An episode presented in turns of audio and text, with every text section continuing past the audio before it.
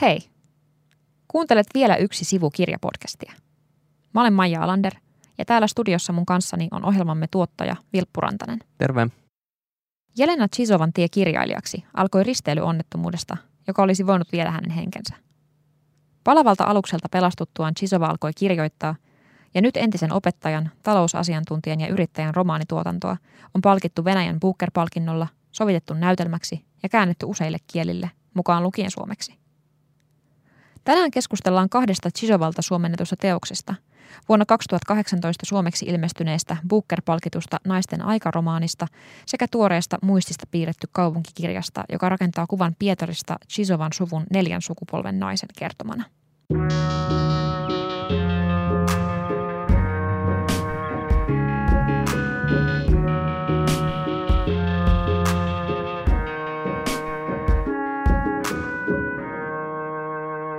Tervetuloa haastatteluun Suomi-Venäjä-seuran kulttuurisihteeri Merja Jokela. Kiitos. Miksi meidän sun mielestä pitäisi kiinnostua Jelena Chisovasta? No, mun mielestä Jelena Chisova on tämän nyky-venäläisen kirjallisuuden ehdottomia keulahahmoja. Sen lisäksi hän johtaa Pietarin PEN-klubia, eli hänen näkemyksiään kannattaa kuunnella, hänen näkemyksiään kannattaa lukea. Hänen ajatuksensa nousee esiin noista kirjoista siitä, miten hän määrittelee tätä maailmaa, mutta sitten hän myös rohkeasti tekee yhteiskunnallista työtä siellä Pietarissa tässä nyky-Venäjän tilanteessa. Hän sanoo suoraan omat mielipiteensä hämmästyttävän pelottomalla tavalla. Sisovalta on suomennettu kaksi kirjaa. Booker-palkittu romaani Naisten aika 2018 ja sitten nyt tämä tuore muistista piirretty kaupunki, jossa kuvataan Pietaria tämän Shizovan suvun neljän eri sukupolven naisen näkökulmasta. Eli varsinkin tässä uusimmassa teoksessa korostuu tämä naisen katse ja jotenkin aikalaishavainto Neuvostoliitosta. Niin mitä uutta tällainen näkökulma ehkä tuo meidän tietoon Venäjän historiasta? Ihan tuohon eh, edelliseen lisään sen, että Jelena ei halua tietoisesti olla poliittisesti aktiivinen henkilö, mutta Venäjällä politisoidaan kaikki sanoma, jos hän tutkii historiaa, kirjoittaa kirjoja ja vastaavaa. Että se tuohon alkuun pienenä lisäyksenä on hyvin, hyvin paljon asioita, mitä me emme tiedä venäläisestä historiasta. Ja Jelenan ihan omien sanojen mukaan on myös äärimmäisen tärkeää, että se pienen historian näkökulmasta kerrottu tarina on, luo sitä kokonaista kuvaa tapahtuneesta. Saattaa olla jopa ö, tarkemmin ja ö, totuudellisemmin kuin se sankarisota historia, jota muun muassa nyky-Venäjän valtio hyvin paljon nostaa esiin esimerkiksi toisesta maailmansodasta. Ja sen takia se pienen ihmisen tarina siinä historian kulussa on äärimmäisen tärkeää. Onko tässä ehkä vähän semmoinen tilanne, että jos hän on itse ajatellut niin, että hän ei halua niin kuin politisoida itseään, mutta tehdäänkö me helposti lukijoina ja tulkitsijoina sit enemmän semmoista politisointia kuin hän itse haluaisi? Tai onko se niin kuin meidän tulkinnoissa kiinni? Se ei ole meidän tulkinnoissa, se on Venäjän tota, valtion ja valtaa pitävien tulkinnoissa, että hän joutuu aikamoiseen tota, liemeen, kun puhui Stalinin ajoista avoimesti pohjautuen täysin arkistoasiakirjoihin vuosi sitten – itse asiassa oli puolitoista vuotta sitten, kun hänen päälleen nostettiin syyte siitä, että hän vääristelee historian kulkua ja Stalinin ajan tapahtumia. Ja joutui aikamoiseen liemeen, siis pelkäsi, että hänet, kun usein tapahtuu Venäjällä, kolkataan jossain pimeällä kujalla, ja tota, se, sitä piinaa jatkui puoli vuotta, kunnes oikeus totesi, että ei tässä ole keissiä ollenkaan. Eli vaikka sä kerrot asioista, jotka periaatteessa on faktaa, jotka on arkistoihin merkitty. Ne löytyy sieltä ja jopa jokaisen ihmisen avoimesti käsiteltä on niin kuin nähtävissä.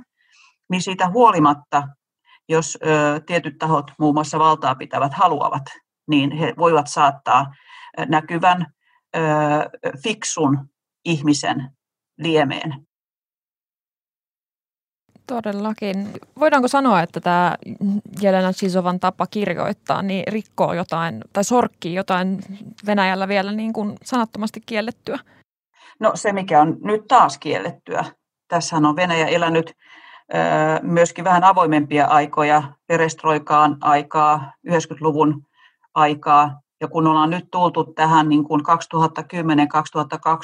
Putinin vallan tiukentamiseen, niin valtaa pitävät, kun ovat tiukentaneet otteitaan, ovat määritelleet historian kirjoituksen ikään kuin sen oikean kaanonin, miten siitä saa kirjoittaa, niin silloin kun sä kerrot tarinaa pienen ihmisen lähtökohdista, kun ne perustuu tiettyihin faktoihin, niin ne saattaa olla ristiriidassa sen virallisen tulkinnan kanssa. Ja hyvin usein näin just Venäjällä sitten tapahtuu. Aivan. Kun, kun mä luin tuota muistista piirrettyä kaupunkia, niin mua jotenkin viehätti tässä Sisovan tyylissä se semmoinen tietynlainen mm, vähän kuin vinohuumori, nokkelia alaviitteitä ja jopa jotenkin itseironisia huomioita pienien yksityiskohtien esille nostamista. Ja, niin tämä tyyli jotenkin tuntui mun mielestä raikkaalta ja kiinnostavalta. Edustaako Chisova tässä tyylissään jotain oman aikansa uutta tapaa vai onko hän ihan tämmöinen erilainen hahmo? Ei, kyllä mä uskon, että se kuuluu niin kuin venäläisen peruspiirteeseen on, että kärsimyksestä selvitään huumorin kautta, niin myöskin neuvostoajoista. Eli se huumori on siellä ihmisessä sisällä. Ja on, kirjailio, on niin kuin kirjailijoita, joiden, joiden tota, muitakin kuin Jelena, joiden, siis mä luun, mun mielestä tässä niin kuin lähtee, mennään jo sitten näihin klassikoihin, Gogoleihin sun muihin, jotka tota, niin kuin hulvattomalla huumorilla käsittelevät erittäin rankkoja Venäjään liittyviä asioita puhutaan siis pietarilaistarinoista ja puhutaan sitten tota kuolleista sieluista ja muusta, jotka siis käsittelee ihan oikeasti olemassa olevaa juttua, niin tämä perinne tähän huumorin käsittelyyn lähtee jo kaukaa, että ei yksin Jelena harrasta sitä. Musta se itse asiassa musta tuntuu, että se on niin kuin tuolla in, tuota sivistyneistön ja kulttuurikentän tapa nostaa vaikeita asioita esiin. He ovat huomanneet sen, että huumorin keinoin se on jopa paljon niin kuin se, menee, se niin kuin tavoittaa ihmisen paljon paremmin kuin se, että sä ikään kuin todistat kuin jostain trippuunilta asioita. Niin se huumori on ihan selkeästi keino, jolla sä saat niin kuin ihmiset avoimemmaksi sille sun sanomalle. Ja voiko ajatella, että huumori on myös tapa sanoa asioita suorempaan? Juuri näin, kyllä, juuri näin. Mainitsit tuossa aiemmin siitä, että Venäjällä on tultu uudestaan tällaiseen tai niin kuin, että välissä on ollut joku aika, kun Venäjällä on ollut vapaampaa esimerkiksi just tämä kirjoittaminen tai ylipäätään ilmaisu ja kritiikki. Näetkö niin, että nykyaikana Venäjällä olisi siirrytty jossain määrin takaisin sellaiseen neuvostoaikaiseen piilotellumpaan kritiikkiin? Vai onko esimerkiksi näissä Jelena Tsisovan teoksissa myös sit sellaista suoraa kritiikkiä? Kyllä Jelena kirjoittaa kirjoissaan hyvin suoraan. Siinä jää epäilystäkään, että mikä on hänen positionsa suhteessa valtaa pitäviin, mikä on hänen positionsa suhteessa esimerkiksi neuvostojärjestelmään. Mun mielestä se käy erittäin selvästi näistä monista, molemmista kirjoista esiin. Mutta se, mitä Jelena sanoo, että kirjallisuus ei olekaan se, se mihin valtaa pitävät käyvät kiinni, koska kirjallisuus on marginaalissa siinä mielessä, että yhä vähempi osa Venäjän kansasta esimerkiksi lukee romaaneja ja tota, silloin, silloin siellä saa aika paljon kirjailijat vapaasti, kuten Sarokinit ja Jerofeevit ja muut, niin räksyttää ikään kuin valtaa pitäville. Mutta sitten kun tullaan aihepiireiltään niin kuin elokuvan saralle tai tota, tullaan jonnekin muulle kulttuuriteatterit on joutuneet lakkautus, missä niin kuin on esittävää teatteria, niin siellä onkin ollut sitten jo hankalempia keissejä ja siellä on vedetty oikeuteen ihmisiä ö, vähän epämääräisistä syistä. Mutta nyt kyllä todet, on todettava, että kun Jelena joutuu tämän ajojahdin kohte, kohteeksi vuosi sitten, niin ei kukaan ole oikeastaan, ö, ei oikeastaan pelastu siltä Venäjältä, jos vaan päätetään, että joku suoraan puhuva tavalla tai toisella itse, itseä ilmaiseva ihminen niin tota, halutaan saada kiikkiin, niin hänen päälleen sitten semmoinen mustaamiskampanja saatetaan, ö, tota, saatetaan luoda. Niin, että yhä vähemmän on sellaisia kulttuurielämän alueita, jotka on vapaita siitä kontrollista, että yhä pienempiä tekijöitä ruvetaan kontrolloimaan ja järjestelmä rupeaa pelkäämään heidän vaikutustaan. Laajaan yleisöön? Joo, sitä on vaikea ihan noin suoraviivaisesti sanoa. Pitää aina muistaa, että Venäjä on tässä niin kuin meidän naapurissa, tota, leveysastetaan 11 aikavyöhykettä ja toista sataa kansaa, kulttuuria ja muuta. Me helposti halutaan niputtaa ne asiat mustavalkoisiksi ja se ei suinkaan ole sitä. Ruohonjuuritasolla esimerkiksi somen kautta käydään todella avointa ja tiukkaa polemiikkia. Ja tutkimuskeskukset tekee hyvin mielenkiintoisia, tota, esimerkiksi Levada-keskus, sosiaalista yhteiskunnallista tutkimusta siitä, mitkä on kansan mielipiteet ja mihin se suuntautuu. Eli sitä, mä en oikein aina, en ole niin Putinin sielun elämään tutustunut tässä, että mitkä on ne tekijät, että Navalny päätetään myrkyttää Novichok-myrkyllä ikään kuin kukaan ei tietäisi, ketä on siinä takana. Kuka siellä niin kuin laitetaan kiikkiin ja joku sitten toinen saa taas varsin avoimesti puhua ja tehdä asioita. Mutta totuus on se, että kun meillä tuota kevät-talvella Oodi-kirjastossa esiintyi runoilija kirjailija Lev Rubinstein, niin hän sanoi, että kyllähän siinä ollaan niin kuin menty takaisin 1700-luvun niin kutsuttu kodin järjestykseen, että kun on niin kuin pyhä allianssi kirkon ja valtion suhteessa ja sitten sillä tavalla määritellään perhe ja sitten se, tota, miten saadaan käyttäytyä yhteiskunnassa, niin kyllähän siinä mielessä valtaa pitävät katsovat taaksepäin ja ruohonjuuritaso katsoo eteenpäin. Ja siinä on varmasti, kuten Kirin Ruokov, politologi sanoo, kriisin paikka on jossain vaiheessa. Chisovahan paljon myös keskittyy kirjoissaan niin perhepiiriin ja erityisesti naisen asemaan perheessä. Et esimerkiksi naisten ajan keskiössä on tämmöinen puhumaton tyttölapsi, jota vahva vanhempien naisten perheyhteisö suojelee. Mitä tällaisella asetelmalla ehkä yritetään kertoa vaikka Neuvostoliitosta tai nykyvenäjästä? Jelena, Jelena kritisoi minua ja suomalaisia siitä vahvasti, että me halutaan nähdä naisten ajassa hirveän feministinen tulokulma ja sitä siinä itse asiassa ole ollenkaan. Naiset eivät ole tota, yhteisössä, eivät asu omasta vapaasta tahdostaan, vaan se järkyttävän rankka Leningradin, Petrogradin, Pietarin historia on johtanut siihen, että siihen, siinä on vain kaikki miehet kuolleet.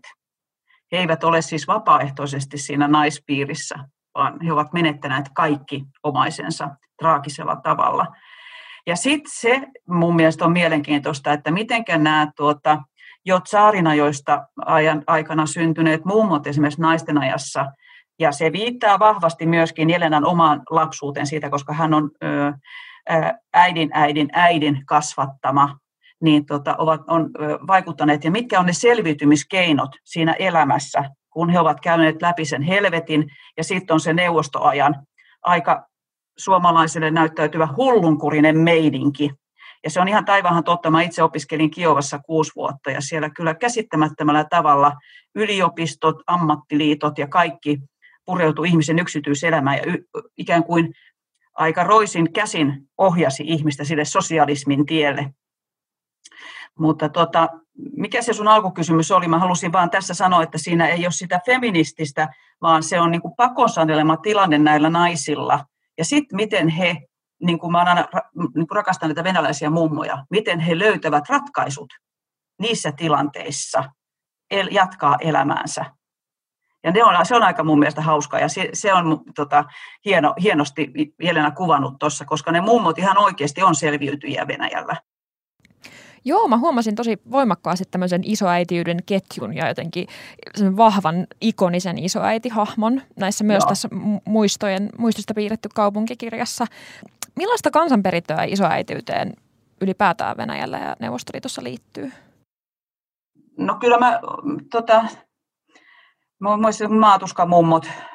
Mä oon sitä mieltä, että mummot ja naiset Venäjällä on kantaneet niin paljon historian saatossa harteillaan ja pitäneet sitä maata pystyssä silloin, kun miehet on kaatuneet sodissa ja sitten, sitten vielä tota viinaan.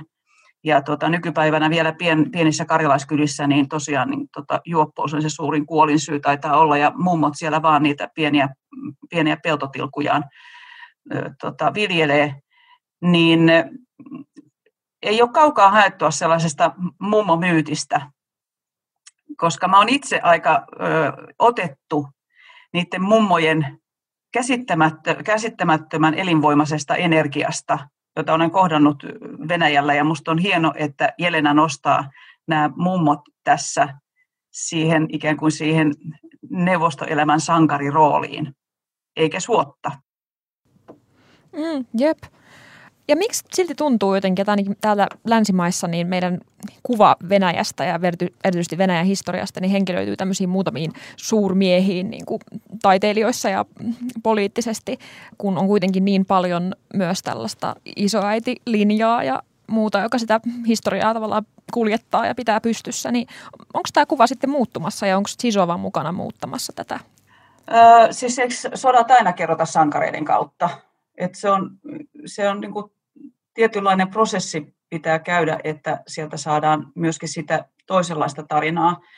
Ja mm, ainakin se palaute, minkä Jelena Chisova sai tuosta muistista piirretystä kaupungista, ja sitten onhan siellä Lidia Kinsburgin, tota, joka mm, Anna Ahmaattavan mm, aikalaisia, joka on kirjoittanut sitä piirityksen todellisista, nyt on tullut näitä päiväkirjamerkintöjä, niitä on noussut esiin, niin Jelena on yksi niistä ikään kuin esitulijoista, pioneereista, jotka tuo näitä henkilötarinoiden kautta, tuo sitä toisenlaista historiaa esiin. Nyt, ja se on ottanut aikansa, mutta mä luulen, että nyt niin kuin venäläiset on valmiita siihen. Toki on myös niitä, jotka kritisoi, että ei pitäisi niin kuin kaivella näitä asioita. Ja me ollaan nähty muun muassa näissä Karjalan tilanteessa, missä tota Dimitriev on joutunut vankilaan, kun hän on kaivellut sandarmohien, eli suomalaisten kohtaloita sun muuta. Mutta mikään ei voi enää ikään kuin estää sen tarinan esiin nousua. Ja mä luulen, että aika on nyt ollut se tekijä tässä ja se on kypsä. Tähän väliin nopea vinkki podcastin julkaisijalta. Nämä ja monet muut kirjat löydät Intokustannuksen verkkokaupasta osoitteesta intokustannus.fi. Liittymällä Innon ystäväksi saat 20 prosentin alennuksen kaikista verkkokaupan tuotteista, myös alehinnoista. Lisätietoja verkkosivuilta. Monia Innon kirjoja on saatavilla myös marketeista, kirjastoista, kirjakaupoista sekä e- ja äänikirjoina. Sä oot haastatellut Jelena Sisovaa nimenomaan tästä uusimmasta muistista piirretty kaupunkikirjasta, niin miksi hän halusi kertoa juuri oman sukunsa tarinan? Miksi meidän on tärkeää kuulla se? Jelenan mielestä se on tärkeää kuulla juuri sen takia, että oikeastaan se suvun, suvun tarina nivottuu näihin suuriin historiallisiin tapahtumiin kiinteästi lähtien sieltä 1900-luvun alusta. Hänen sukunsa tarina on siinä mielessä, mm, en tiedä onko poikkeuksellinen, mutta että hän on tosiaan neljännessä polvessa jo pietarilainen. Ja tällaisia ihmisiä ei Pietarissa enää ole paljon. Ja se, että hänen äitinsä, joka eli yli 90-vuotiaaksi tuossa tota, puolitoista vuotta sitten jo menehtyi pitkäaikaisen sairauteen, muisti asioita todella paljon, niin oikeastaan se naisten aika on semmoinen niin kuin esimakua sille, mitä se Jelena sommitteli mielessään, että koska hänellä on neljän sukupolven tarina, on kirjeitä, on tallessa olevia tavaroita, on, niin hänen velvollisuutensa on nostaa tämän yhden suvun tarina ikään kuin yhtenä osana Pietarin, Leningradin ja Petrogradin historiaa esiin ja tuoda se ihmisille luettavaksi. Se myös on suomalaisille tietenkin luulisi, että on mielenkiintoista, koska Pietari on niin lähellä, eikä kovin kauan aikaa, kun me ollaan oltu osa Venäjää. Se on tavalla tai toisella myöskin osa meidän omaa historiaa. Aivan. Ja sitten kuitenkin uuden niin kuin mainitsit, niin äh, historia usein kirjoitetaan voittajien näkökulmasta ja niin kuin vuosilukuihin ja sotatapahtumiin keskittyen. Ja tuntuu taas, että Sisova näissä kirjoissaan niin kuin antaa tilaa yksityiskohdille ja ihmisen tunteille ja kokemuksille. Mm. Helposti voisi väittää, että ihmisen muisti on kauhean pettävä ja valheellinen ja jotenkin epätarkka. Niin miksi tällaisenkin muistin kirjaaminen historiaan kuitenkin on niin merkittävää? Tuota, se, siis se muistihan kumpuaa niistä faktoista, joita Jelenalla oli käsissä. Eli kun sieltä on ää, vuosikymmenien, lähes vuosisadan takaa kuitenkin säilynyt kirjeitä, niin sieltä voidaan nostaa sitä ihmisen, ää, ihmisen elämää, sitä arkipäivää, niitä tunteita ja ihmettelyä myöskin ihan faktojen tasolla esiin. Se on ihan aivan totta, että muisti saattaa vääristyä, mutta silloin kun se pohjautuu ja pureutuu olemassa olevaan jonkunlaiseen kirjalliseen aineistoon ja toki myöskin siis äidin haastatteluun. Haastattelu nyt on kuitenkin yksi tutkimusmetodi ja ihan tota hyväksytty sellainen, niin ikään kuin ne kirjeet, päiväkirjamerkinnät ja sitten se tarina yhdistettynä on, on jonkunlainen tulokulma siihen totuuteen ja todellisuuteen, mitä Pietarissa tapahtui. Toki se on jokaisen yksilön tietyllä tavalla värittämä, mutta ehkä juuri siinä on se rikkaus, koska niinhän me koetaan mekin suomalaiset, me, jos ajatellaan kansalaissotaa sun muuta, kuinka monta tarinaa me voitaisiin kirjoittaa siitä järkyttävästä tapahtumasta Suomessa, jos meillä olisi päiväkirjamerkintöjä, kirjeitä ja muita tarjolla ja sitten vielä elossa olevia haastateltavia. Aivan. Onko Chisova siis jotenkin ilmaissut, että hänen lähestymisensä tähän aiheeseen ei ole feministinen? Joo, siis hän sanoi, että me länsimaissa korostetaan sitä feministisyyttä hurjan paljon. Se Venäjällä ei ole niin kuin agendalla. Ja mä oon siitä itse asiassa Jainan kanssa pirun verran eri mieltä, koska tota Venäjällä on paljon asioita, mitä pitäisi käsitellä sen tasa-arvon, tasa-arvon näkökulmasta. Mutta hän ja monet muut sivistyneistöön kuuluvat mun tutut naiset, eivät, koska heillä, he eivät koe itsensä kohdistuvaa minkäänlaista riistoa, sortoa tai heitä, heitä kohdellaan kirjailijoina, elokuvan tekijöinä, tota, teatterin tekijöinä samalla tavalla kuin miehiä, niin he eivät nosta sitä feminismiä sellaiseksi niin kuin, teemaksi. Ja Mariana Speskinan kanssa käytiin sama tilanne, että kun puhuimme naisten tekemästä elokuvasta, sanoin, että hän ei halua tätä sukupuolikysymystä tässä käsitellä ollenkaan, koska on lahjakkaita ihmisiä tai vähemmän lahjakkaita ihmisiä. Ei ole kysymys siitä, onko se mies vai nainen. Ja tavalla tai toisella he ovat oikeassa. Ja sitten mä näen myöskin, että tavalla tai toisella me ollaan oikeassa, kun me nostetaan tätä tasa-arvokysymystä aktiivisesti esiin. Mutta tässä meillä eriytyy Jelenan kanssa, hän vähän oli jo minullekin kiukkunen, että miksi sä koko aika puhut siitä feminismistä. Ja mä sanoin, että no koska se se on meillä issy ja kyllä se teilläkin on. Perheväkivaltaan rehottaa ja näin poispäin. Niin.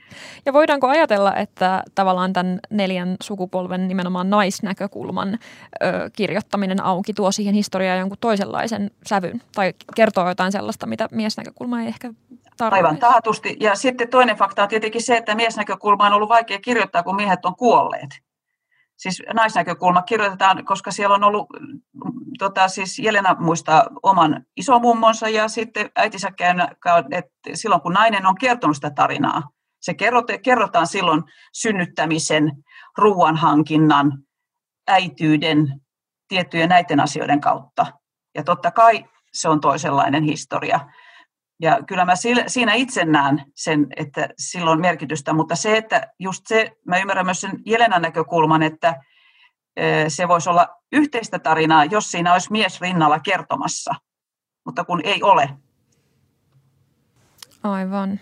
Mä mietin tuossa aikaisemmin, kun puhuttiin siitä, miten kirjailijan näkemys vaikka feminismistä eroaa siihen, että mikä on suomalaisten tulkitsijoiden näkökulma ollut, niin voiko se olla sitä, että me suomalaiset ja ehkä länsimaalaiset nähdään eri asiat feminisminä? Että onko ne asiat, jotka kuitenkin meillä nähdään feminisminä, kuitenkin keskustelussa Venäjällä, mutta niitä ei pidetä sellaisina feministisinä asioina. Että niistä keskustellaan, mutta ei haluta laittaa siihen jotain semmoista lappua päälle, että tämä on feminismiä. Siinä on varmasti, siinä varmasti tuossa on ihan totuuden juuri, mutta tota, jostain syystä sana feminismi Venäjällä on niin kuin kirosana. Ja siihen mä olen törmännyt usein, ja se on myöskin tietenkin siis ortodoksikirkon mm, tota, patriarkka Kirill, hän on feminismin tota, viitannut länsimaisena paheellisena. Se tarkoittaa se, että, se, että lesbot naiskettelee keskenään ja muuta tällaista, että sitä ei edes ymmärretä sitä sanaa feminismi samalla tavalla Venäjällä kuin me, me sen ymmärrämme täällä. Ja on aivan, ö, tota, just toi, minkä sanoit, että aivan taatusta siellä on noussut esiin niitä samoja asioita miehen ja naisen välisestä tasa-arvosta ja muusta, mutta sitten tuo Kirill Rokov myöskin ampui alas sen, että Venäjällä perheet olisi hirveän niin kuin vanhakantaisia, että mies tuo leivän kotiin ja nainen raataa keittiössä. Siis tähän haluaa valtaa pitävät ja kirkko viedä venäläisiä perheitä, mutta totuus ei olekaan niin yksinkertainen. Siellä on paljon paljon perheitä, missä nainen tienaa perheeseen paljon suuremman palkan kuin ei. Että mä uskon, että tuossa oli kyllä totuuden hiven, mitä sanoit, että kyllä siellä keskustelua käydään, mutta sama, sana feminismi koetaan niin kuin meidän länsimaalaisten jotenkin esiin nostamana lesbojen vallankumouksena tai jonain vastaavana, mikä on aika, tota, aika hurja. Ja tästä mä olen aika monta keskustelua itse Venäjällä kyllä käynyt, että kun tämä on paljon paljon laajempi kysymys kuin tota, tota, seksuaalikysymys. Mm. Ja varmasti siinä on myös, että poliittiset vastustajat sit yrittää maalata myös kaikenlaisia aloitteita mahdollisimman ehkä äärimmäisiksi sit toisaalta myös just länsimaisiksi tai tälleen. Voiko se sitten olla niin, että osa näistä taiteilijoista, elokuvan tekijöistä, kirjailijoista, muista, he tavallaan suojelisivat itseään olemalla käyttämättä sitä feminismisanaa ja pyrkisivät sitten nostamaan niitä asioita esille jotain toista kautta? Siis ei, he puhtaasti eivät ole kiinnostuneet siitä sen sanan käsittelystä. He tekevät niitä asioita sillä tavalla, kun Venäjällä he kokevat, että on tärkeää tehdä. Mehän länsimaissa nostetaan se sana feminismi aika kovalle tasolle, koska meille siihen on olemassa perinteet. Toisaalta tuota, kun olin Siperiassa tuossa muutama vuosi sitten semmoisessa teatteriprokkiksessa, siellä tapasin semmoisen Svetanan, joka oli siellä ollut 90-luvulla feministiliikkeen johtaja, eli siellä oli naisasialiike tosi kovalla. Niin hän kyllä suri sitä, että, että silloin niin kuin 90-luvulla, kun oli vapaampi aika, niin naiset myös niin kuin tarmokkaasti lähtivät puolustamaan erilaisia vääry, tai siis taistelemaan erilaisten vääryysten, vääryyksien poistamisen puolesta ja tota, vaatimaan itselleen parempia työolosuhteita ja näin poispäin. Mutta nyt tultaessa nyt siis 2010-luvulta eteenpäin, niin se kaikki on jotenkin mm, loppunut. Ja hän oli aika surullinen siitä. Sanoi, että kun täällä on kuitenkin paljon tekemistä vielä tällä saralla.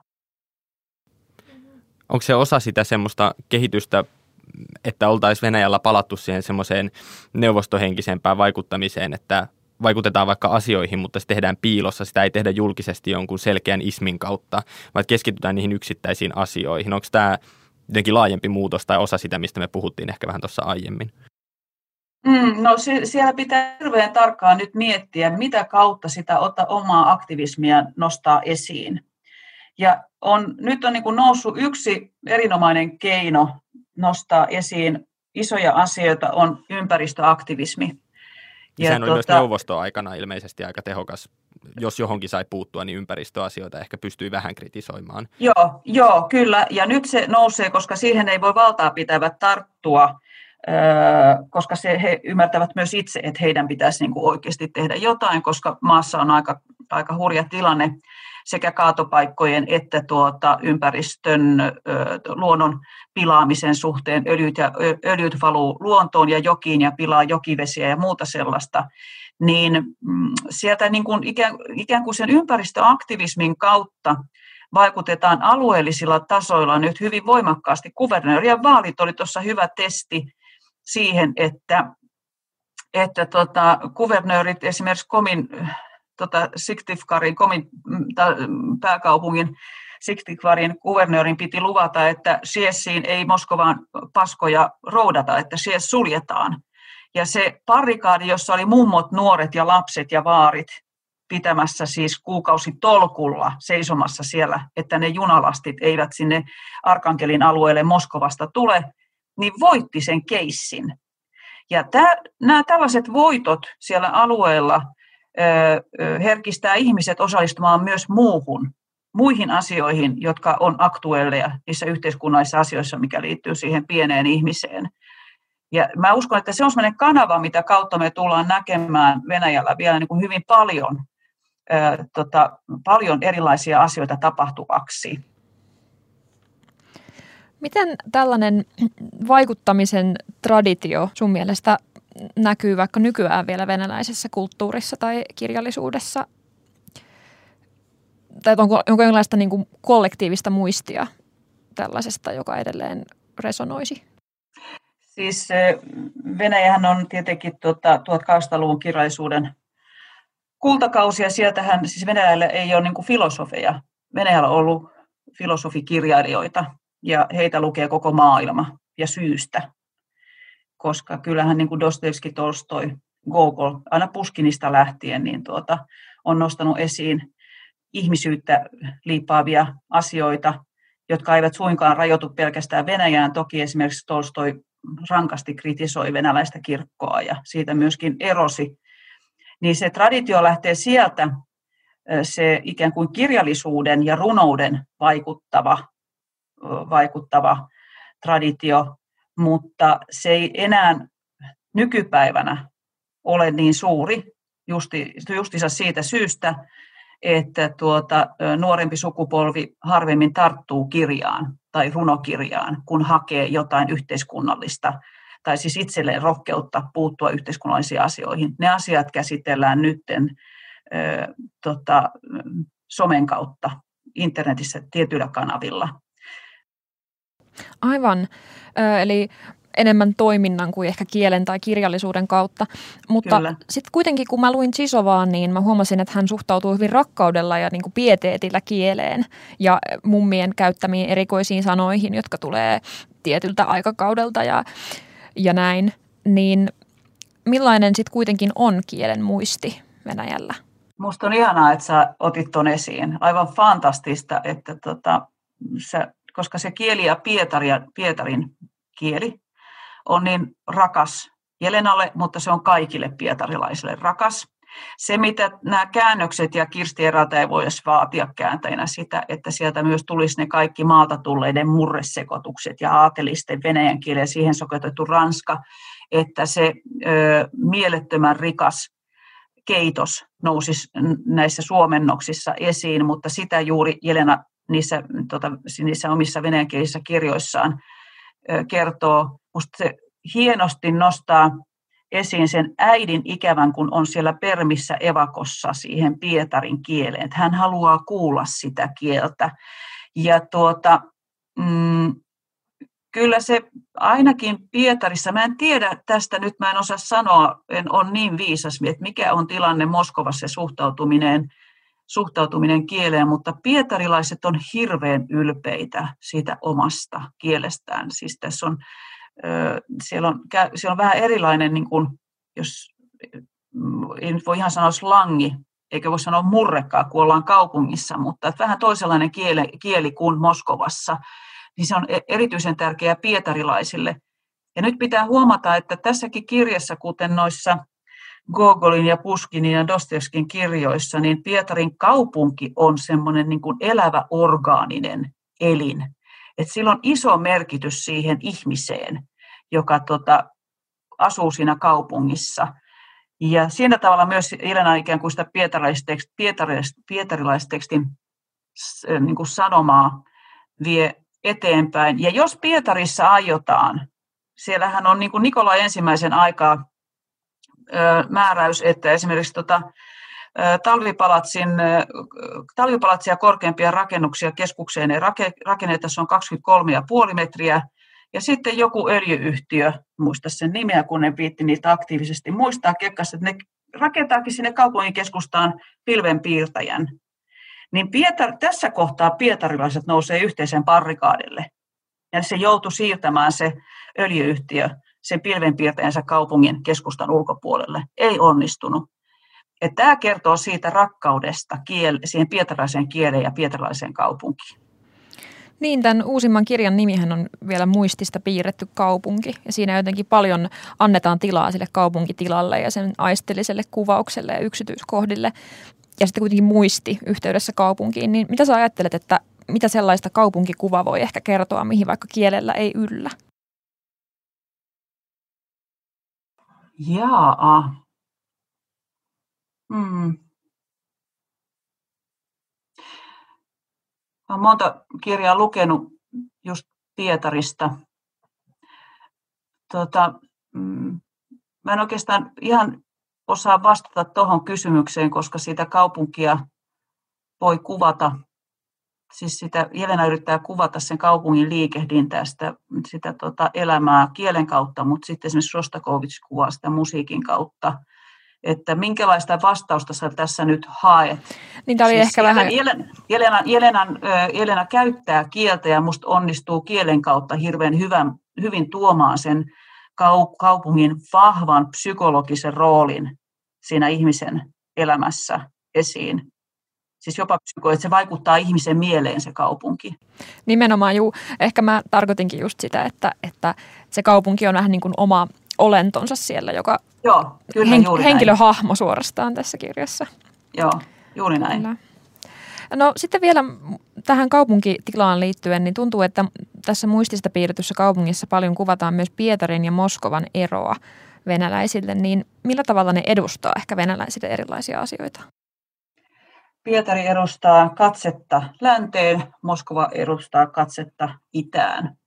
Siis Pietari Suurihan vihasi Moskovaa hän halusi pois Moskovasta ja sen takia rakennutti, siis loi aivan mahdottoman projektin. Sitä ei voi muuta kuin ihmetellä, että täysin suolle päätetään rakentaa kaupunki, jonka tota, sehän on semmoinen legenda, että ne on suomalais- eli inkeriläismiehet, jotka on siellä sitten hyttys, hyt, hirveistä, hirveissä kesähyttysissä niin saaneet ne pohjat sinne kaupunkiin tehtyä ja sinne myöskin kuollut, että näille, näiden miesten luille joku arvio 100 000 kuollutta, niin tota, näiden ihmisten luille on rakennettu tämä kaupunki. Mutta siinä, sehän haluttiin rakentaa, Pietari haluttiin rakentaa eurooppalaiseksi kaupungiksi.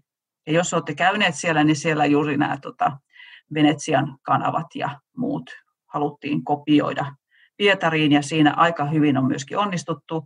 Ja sitten taas Moskova on aina edustanut sitä sisäänpäin kääntyvää tai ehkä enempi itäänpäin kääntyvää tota, semmoista syvävenäläistä perinnettä kunnioittavaa kaupunkia. Tämä, tämä ristiriita on näiden kaupunkien välillä ollut aina. Nykyään se nyt tietysti on hävinnyt, koska Moskova on moderni, aivan mielettömän dynaaminen kaupunki monessa ja erittäin hieno kulttuurikaupunki myöskin, mutta se on menneisyydessä ollut näin tämä ero. Aivan. Tähän väliin vinkki kaikille podcastin kuuntelijoille. Saat 20 prosentin alennuksen intokustannuksen verkkokaupasta liittymällä Innon ystäväksi. Nämä ja lukuisat muut kirjat hankit siis kätevästi osoitteesta intokustannus.fi. No Sisoma on siis tosiaan voittanut Venäjän Booker-palkinnon tällä naisten aikaromaanilla ja ollut muutenkin Booker-palkinnon ehdokkaana usealla toisellakin kirjallaan, niin ja tässä paljon puhuttiinkin jo siitä, että hänen vastaanottonsa on sitten ehkä kuitenkin ollut ristiriitainen, että on, on ollut syytejuttuja ja tällaista, niin miten Sisova ylipäätään on otettu vastaan Venäjällä tai Suomessa? Eroaako se jotenkin merkittävästi? Tuohon, tuota, toi, hän on kirjoittanut, nämä on vasta kaksi romaania, joita on käännetty. Hän on kirjoittanut siis tässä välissä on ainakin ollut tuota kolme tai neljä romaania. Sisova on Venäjällä erittäin suosittu lukevien ihmisten piirissä ja naisten aika oli, naisten aika kosketti jotain venäläisissä ja pietaralaisihmisissä hyvin voimakkaasti. Samoin tämä muistin, siinä on siis sellaisia asioita, mitä ei ole niin paljon nostettu esiin siitä Pietarin piirityksestä tai Leningradin piirityksestä ja Stalin ajoista, niistä ihmisten katoamisista sun muista, niin Jelenahan on kiertänyt ympäri Venäjää ja siellä on tota, ihmiset tulleet sanomaan hänelle, että iski suoraan suoneen, iski suoraan sydämeen. Tämä on kirjas, koska minun perheessäni sitten tulleet niin kuin ihmiset puhumaan omista kokemuksistaan. Että siellä niin kuin kirjan kautta on ihmiset pystyneet ikään kuin palautumaan siihen omaan perhehistoriaansa. Ja aika hieno tilanne oli tuota, me käsiteltiin meidän tota virtuaalisessa lukupiirissä muistista piirretty kaupunki tuossa syksyllä. Jelena Cisova piti luennon, virtuaaliluennon, niin tota, yksi meidän vir- virtuaalisen lukupiirin jäsenistä sanoi, että tämän kirjan kautta hän ymmärsi sen, minkälainen vastuu hänellä on omasta perhehistoriastaan, että hän voi nivoa sen vielä kasaan ja hän voi tuoda sen ikään kuin jälkipolville esiin hänen oman perhehistoriansa. Oikeastaan hänellä on jonkunlainen velvollisuus myös tehdä se. Eli nämä on herättänyt nämä kirjat myöskin suomalaisissa semmoista ajatusta siitä, että miten mä tiedän mun menneisyydestä, mitä mulla on mahdollisuus siitä vielä ottaa muistin tuolta sopukoista sukulaisteni kautta esiin, miten mä voin kerää yhteen ja jättää jälkipolville. Ja musta se on aika hieno, aika hieno tota, lahja, minkä Jelena on näillä kirjoillaan antanut meille, sen ymmärryksen siitä, että me voidaan jollain tavalla jokainen kirjoittaa sitä historiaa. Ja myös sen, että jokainen tarina on myös kirjoittamisen arvoinen, että jos hän, hän on menestynyt valtavasti omalla tarinallaan ja siis ei mitenkään niin, että hän olisi jotenkin käyttänyt sitä omaa historiansa hyväkseen saadakseen menestystä, vaan se, että se oma tarina voi tuoda muille hirveän paljon helpotusta tai ymmärrystä siihen, että, että me, ja suomalaisissa me, me ollaan helposti hyvin vaatimattomia ajatella, että eihän nämä asiat ole kiinnostavia. Niin, Mutta sitten kun luke, niin. lukee toisen tarinaa, niin ymmärtää heti, että tämähän on ihan tavattoman mielenkiintoista. Just näin, just näin. Ja eihän tuossa, kun käsiteltiin niin kuin sata vuotta kansalaissodasta esimerkiksi niitä tarinoita, mitä sitten sieltä nousi esiin, mitä ei oltu koskaan puhuttu, niin nämä on niin kuin äärimmäisen arvokas lisä siihen historian kerrontaan, mitä näistä meidänkin, meidänkin niin kuin Suomessa tapahtuneista asioista on puhuttu. Ja kun vähäpuheinen kansa ollaan, niin ei olla paljon puhuttu, ja syytä olisi. Ja toivottavasti Jelena niin kuin näillä teoksillaan myöskin suomalaisia rohkaisee sen, näiden niin kuin meidän omien historiakuvioiden selvittämiseen. Meillä kansallisarkistosta kaikki on niin helposti saatavilla. Venäjällä se on, arkistoon meneminenkin vaatii. Ne on ollut aika avoimia, mutta nyt on taas pikkusen sitten joitain arkistoja siellä niin kuin vaikeutettu materiaalien saamista, mutta tota, näin. Juuri näin, ja se, että jokainen ö, tavallinen tarina on osa historiaa ja niin kuin värittää sitä ja valottaa sitä. Joo, kyllä. Kyllä. kyllä todella suuri kiitos haastattelusta Suomi-Venäjä-seuran kulttuurisihteeri Merja Jokela. Tämä oli hyvin antoisaa. Hei! Kuuntelet vielä yksi sivu kirjapodcastia. Haasteltavamme Merja Jokela pyysi vielä välittämään kirjailija Jelena Chisovan terveiset. Hän toivoo kaikille suomalaisille lukijoilleen auvoisaa valoisampaa vuotta 2021. Kiitos kun kuuntelit jakson. Jelena Tsiisavan teokset Muistista piirretty kaupunki ja Naisten aika löytyvät Intokustannuksen verkkokaupasta osoitteesta intokustannus.fi. Liittymällä Innon ystäväksi saat 20 prosentin alennuksen kaikista verkkokaupan tuotteista. Podcastin julkaisee Intokustannus ja tuottaa Valveella Studio. Toimittajana Maija Alander, äänittäjänä ja miksaajana Jonatan Noponen, minä olen Vilppu Rantanen ja toimin ohjelman tuottajana. Ensi jaksoon.